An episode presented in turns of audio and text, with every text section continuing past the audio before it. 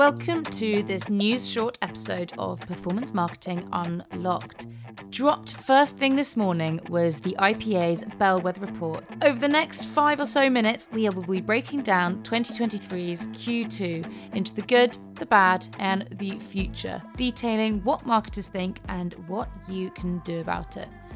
Here with me to go through it is Sarah Dennis, our premium content editor, who received the report in advance and has gone through it all so you don't have to. Welcome, Sarah. But tell us, why is this bellwether report so important to brands? What you mean beyond having lots of stats for them to go through? No, obviously it gives a barometer of how budgets are doing and where they are going. And by that we mean marketing budgets and the wider economy. But it also highlights to brands where the opportunities could lie for them and equally as importantly for their competitors.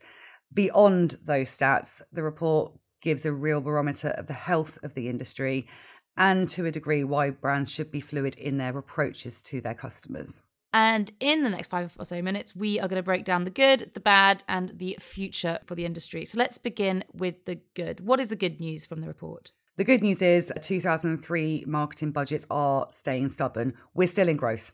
That's the that's the message. So we've grown our marketing budgets in the industry by 6.4% here in the UK in Q2 compared to the previous year.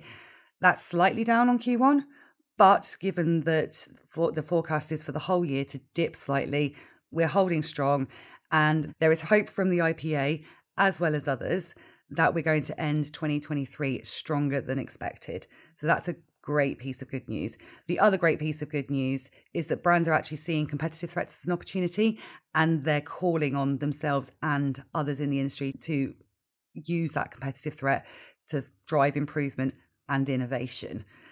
That seems like there's some optimism in this, but why has this growth occurred and what are marketers' reactions to it? Well, given that one of the main factors of the growth is the massive investment in sales promotion over the past three months, better than more than expected, according to the IPA, and the highest level since IPA survey records began. Paul Kelly, director of analytics partner, points out that it means that in this cost of living crisis, the message is we are here for you. So brands are listening to their customers. However, that's not the whole story. He also says but dig deeper, and some sectors are piling into sales promotions through necessity rather than simply a proud altruism. Retailers have been particularly hit by low cost consumer demand and the need to sell overstock. So, whilst it's great that brands are not being tone deaf to their customers, it's important to note that it, that's not the whole story. Well, there we go. We know it's an incredibly difficult time for both brands and consumers. So, let's not dodge around it. What is the bad? And how is it affecting the UK industry?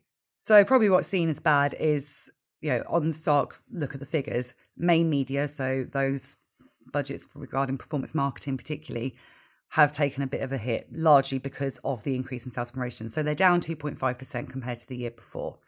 However, let's not get too down in the dumps about that. We were here before a year ago and they climbed back up again.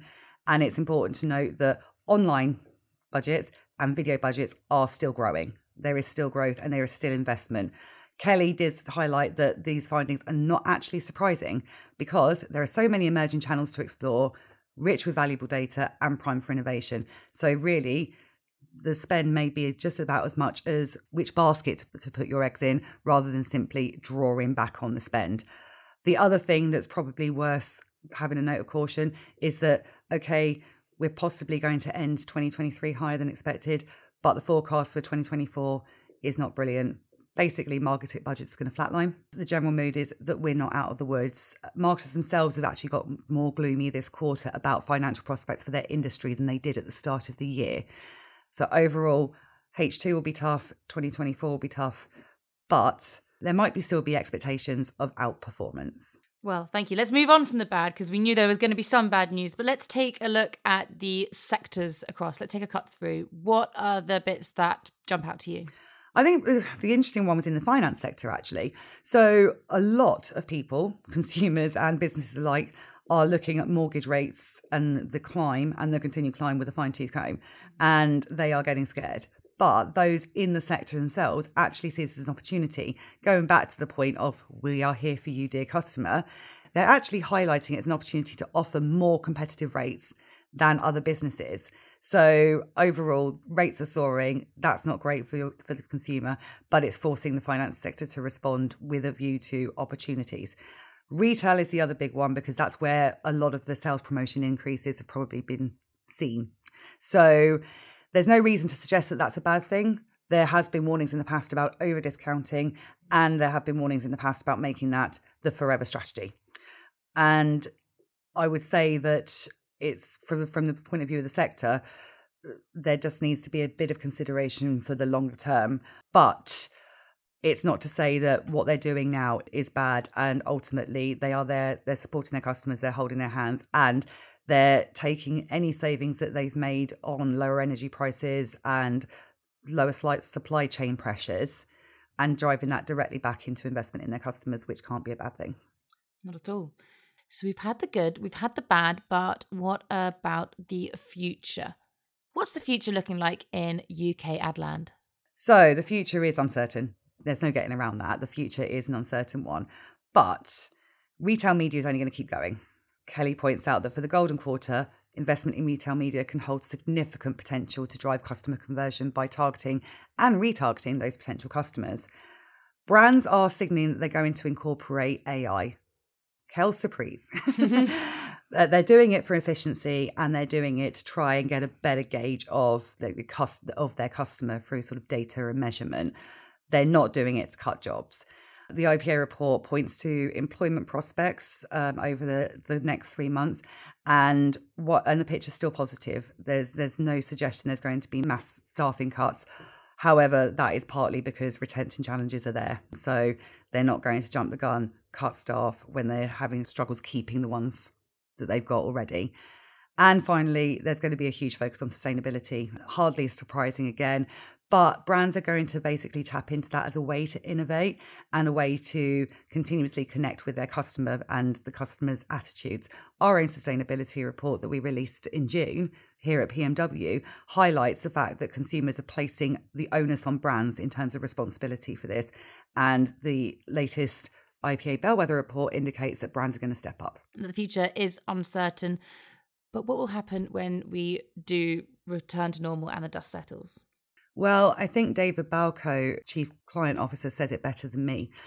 Once a level of normality resumes, the best performing brands will be those that have not only offered sales promotions and provided support to customers, but that have created memorable experiences. So that is the message.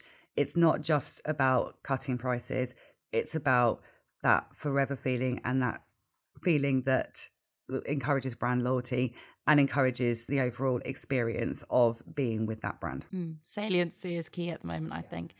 Well, thank you very much, Sarah, for going through the whole report so we don't have to. If you want to find if you want to read the PMW summary from Sarah in more detail, head to performancemarketingworld.com today where you can read it more in full. And over the next few days and the beginning of next week, we will be releasing marketers, brands, agencies' reactions to the report and what they are going to be doing with this information. Well, thank you very much for listening to the IPA Bellwether Report in just over five minutes. And don't forget to register to performancemarketingworld.com for all the latest news, analysis, trends, and a whole lot more in the performance marketing industry. Thank you very much for listening, and goodbye.